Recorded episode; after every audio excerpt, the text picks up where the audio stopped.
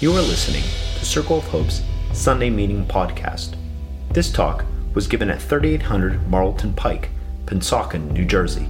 For more information, visit us at circleofhope.net. I hope by the end of this Lenten season, you feel the freedom of confession a few times. Without practice, it just feels terrible. Exposing yourself feels like an invitation for shame, not an invitation out of shame. That's why we're gathered here around this communion table, uh, which, which leads us to the cross. A place of death is transformed into a symbol of life, a place of execution. The crucifixion, a terrible way to die, becomes our place to experience God's everlasting love.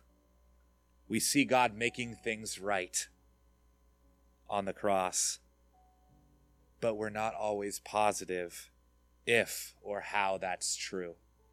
That could be a confession from the start.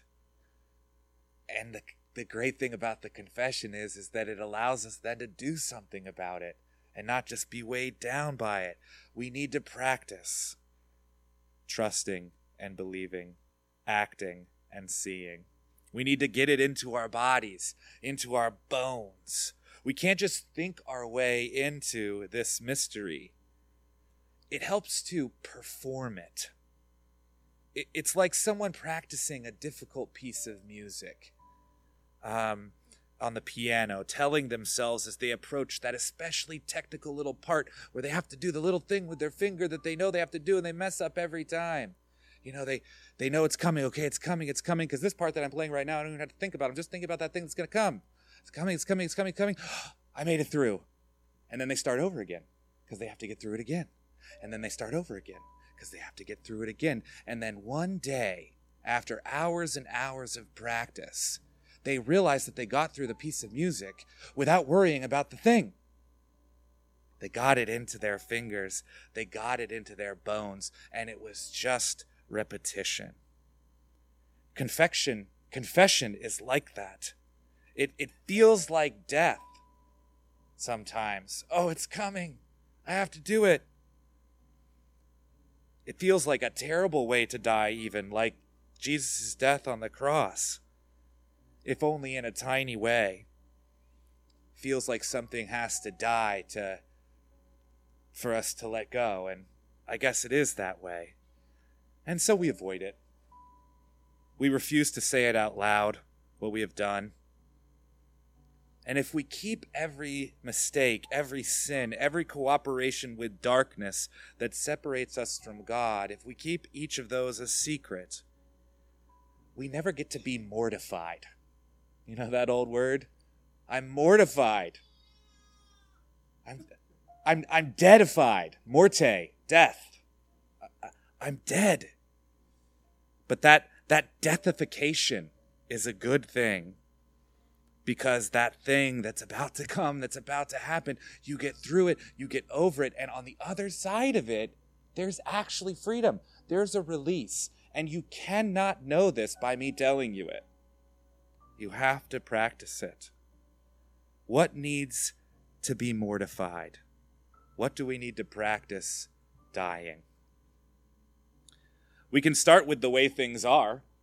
You know, Casey had us thinking there about just the way that things are in our lives or in the world that we just don't like. What strife are we encountering? And we're going to be asking that question each week during Lent. So I, have kind of thought about it thematically. And so this week I'm thinking about how are we encountering this difficulty in our in our own bodies? How does it feel to be alienated from God in our body? And how is God going to make things right in our bodies? What needs to die? What does God need to make right? So, first off, we get sick. Haven't we solved this yet? Our bodies are frail. The coronavirus is the latest scary reminder that the microbiomes of our bodies are not perfectly defended. And it's amazing how, how well our bodies work. And almost the fact that they work as good as they do leaves us feeling and maybe entitled sometimes about when they don't. What the heck? And sometimes they, they don't work in spectacular and terrible and sorrowful ways. When a young person gets sick, or when a baby is born without the genes all in the right place.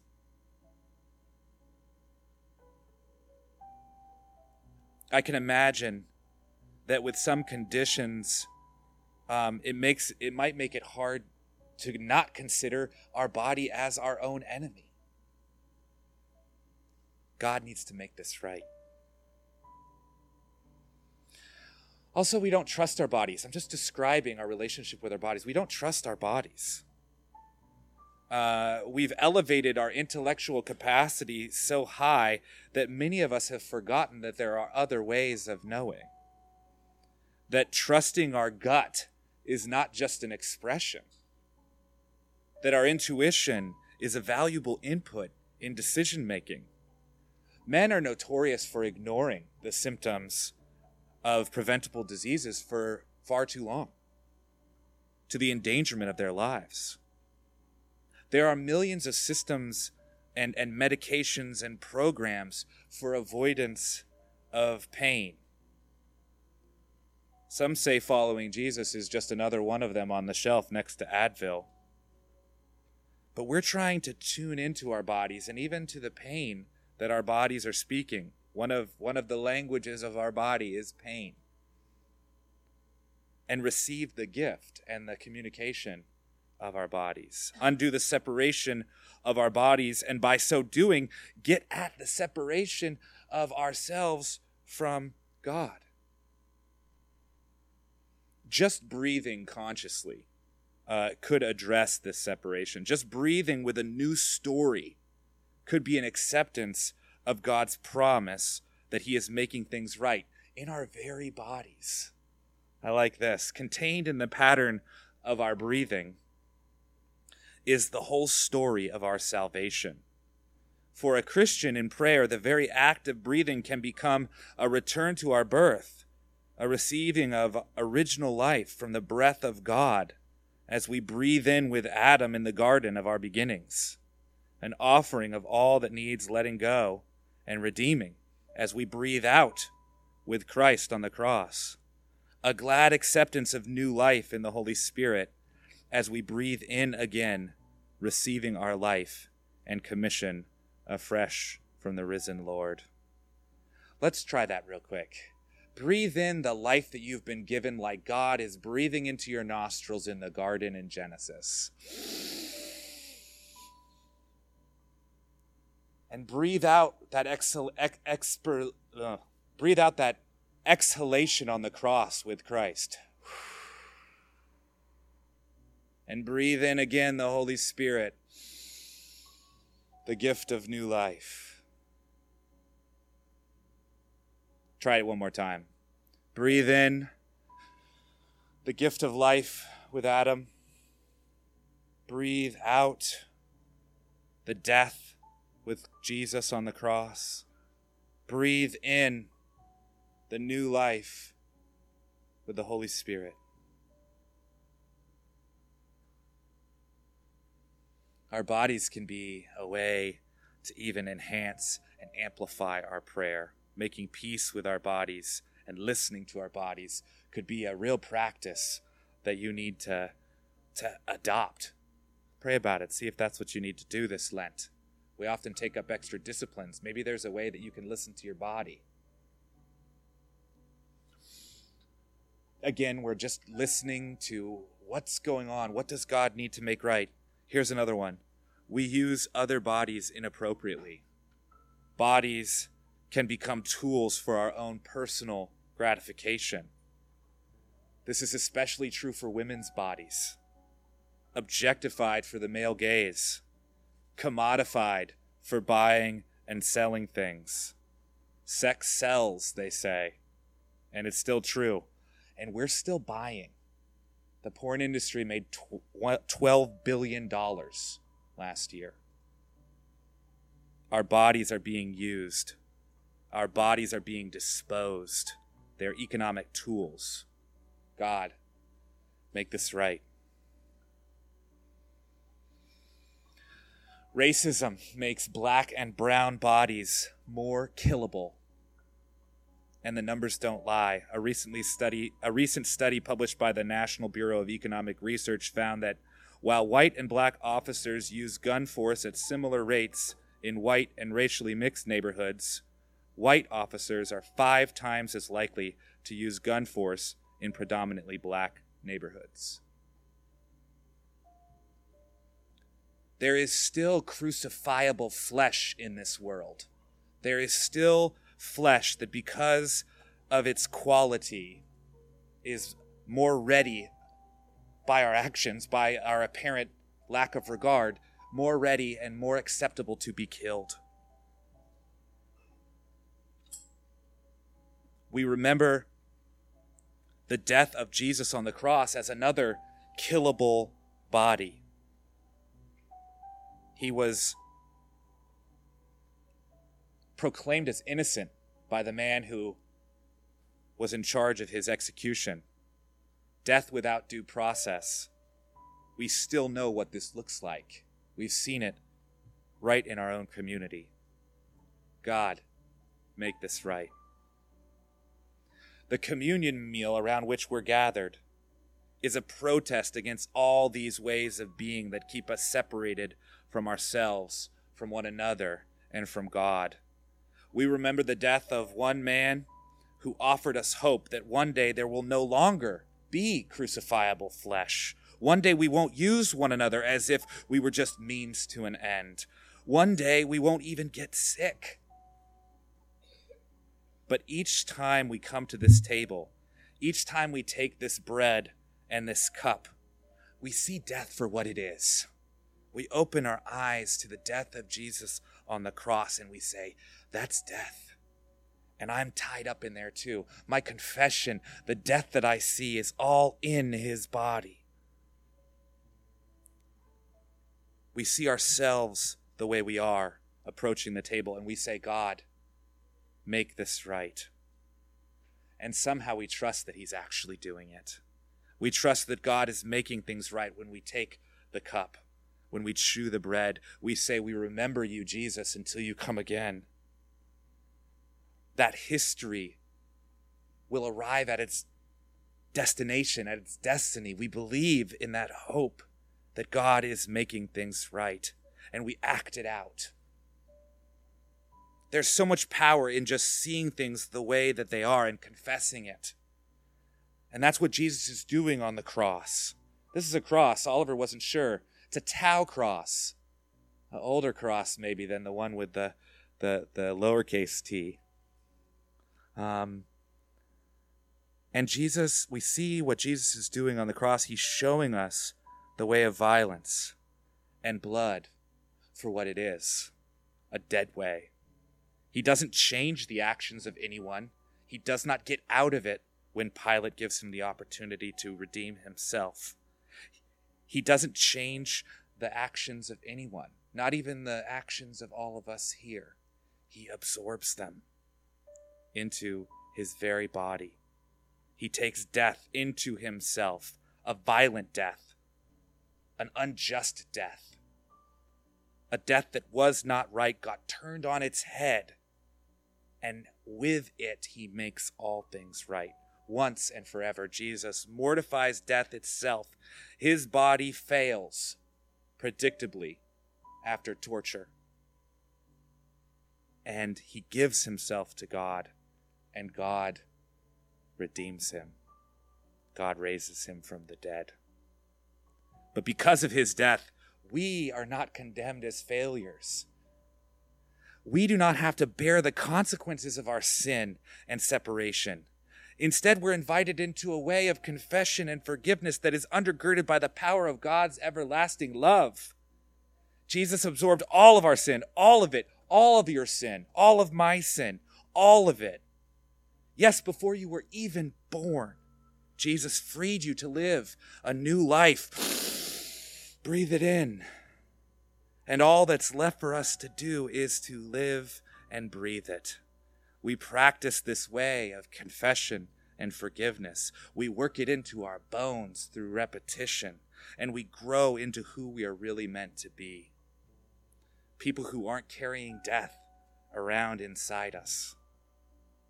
People who are not subject to the power of shame. People who are freed from fear because perfect love has cast it out of us forever.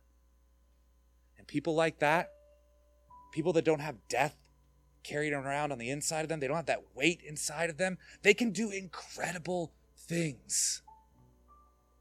They are capable of tackling all the not right things with God that God says no to.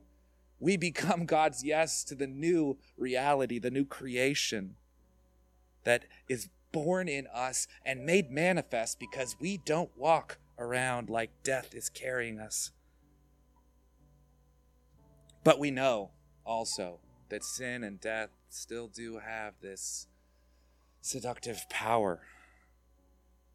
We default to well worn patterns of thought and behavior, and we do it all the time. It takes practice and time to well wear another way. C.S. Lewis said it this way Relying on God has to begin all over again every day as if nothing had yet been done. And so, this repetition of communion. Every week during Lent, we're learning to start over, over and over again. We're learning to return. Remember, that's what repent means to turn around. We're returning to who we know we are in Christ. We're returning to our hope that God is making things right we're returning to our practices of confession and forgiveness, feeling toward the day when it feels natural and freeing to forgive and confess, or for the time that it, it again feels natural to forgive and to, fr- to confess. We are mortifying what is dead in us, and we're learning that that is the way to life every day, again and again we keep enacting the fact that we are not stuck. We are with Jesus and He's moving us in a new direction every day. Some of us have taken up fasts during Lent to help us in our intensity. Uh, there's something about doing it in the body that gives it power. It's like you can't forget this thing. You know, it's like tying a, a string around your finger so you know that you're doing something. That's what the fast is for. And if you have never participated in Lent, or if you're interested in uh, trying something on, it's not too late. And I'll tell you that next week. And I'll tell you that the week after that. And I'll tell you that the week after that. It's never too late to start this. And we don't even really need a Lent to do it. It's just more fun that way. Honestly, Lent, Lent, Lent's a little fun where we're having, we're having a communal process about getting better and we can do it. So, getting that actual something into your body is a good idea. I'm not exactly sure why. I can't defend this with, like, oh, because of this, that, and the other thing. But I can tell you that it works, that it, that it, it ups the intensity. And people from lots of different traditions fast from eating food and have found that it, it heightens spiritual awareness somehow. So we, we're, not, we're not forsaking that wisdom God is making things right. God is making things right in and through our bodies. Can you trust that? One way to trust is to do it. You've already done a lot by getting here. Look, some of you are here with babies, or your children are back there. Gosh, that's hard. Some of you just don't want to get up in the morning on a Sunday. We used to meet at night. Remember that? You could sleep in on Sunday mornings. so you've done a lot to get here and and I don't want you to to discount just showing up. Even if you're not sure about all of this yet, you're you're you're you're doing something.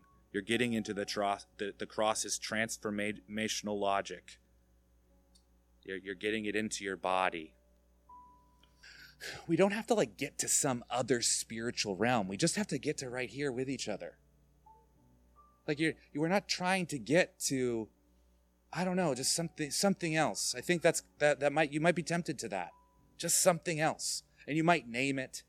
You might call it heaven even. Um we are trying to live into the way of Jesus right here right now. And he gave us this tool here, this meal at the table. God is making things right right there. Jesus is present among us, and that's all it takes for something to be right. You might still have another confession, or may, maybe you have another confession before you go to this table because you're, you're trusting in this way. But when you're ready, maybe you do a confession, maybe you don't. Come to this table. It's here in the middle of us. It's middle it's in the middle of this gathered body of bodies, gathered around this symbol of our Lord Jesus' body and blood. Come to the table and when you're ready to receive from Jesus, when you're ready to remember his death and say yes to his transformative power, when you're ready to proclaim that the separation of death is not between you and him, when you're ready to mortify your sin and begin again, come to the table. It doesn't matter how big you think you've messed up, you are forgiven. You can remove the death that you're carrying around inside of you and plant some living hope right there in the same place where the death was. Thanks for listening to Circle of Hope's Sunday Meeting Podcast. If you want to talk about it or get connected to a cell, you can find one under our Connect dropdown at circleofhope.net.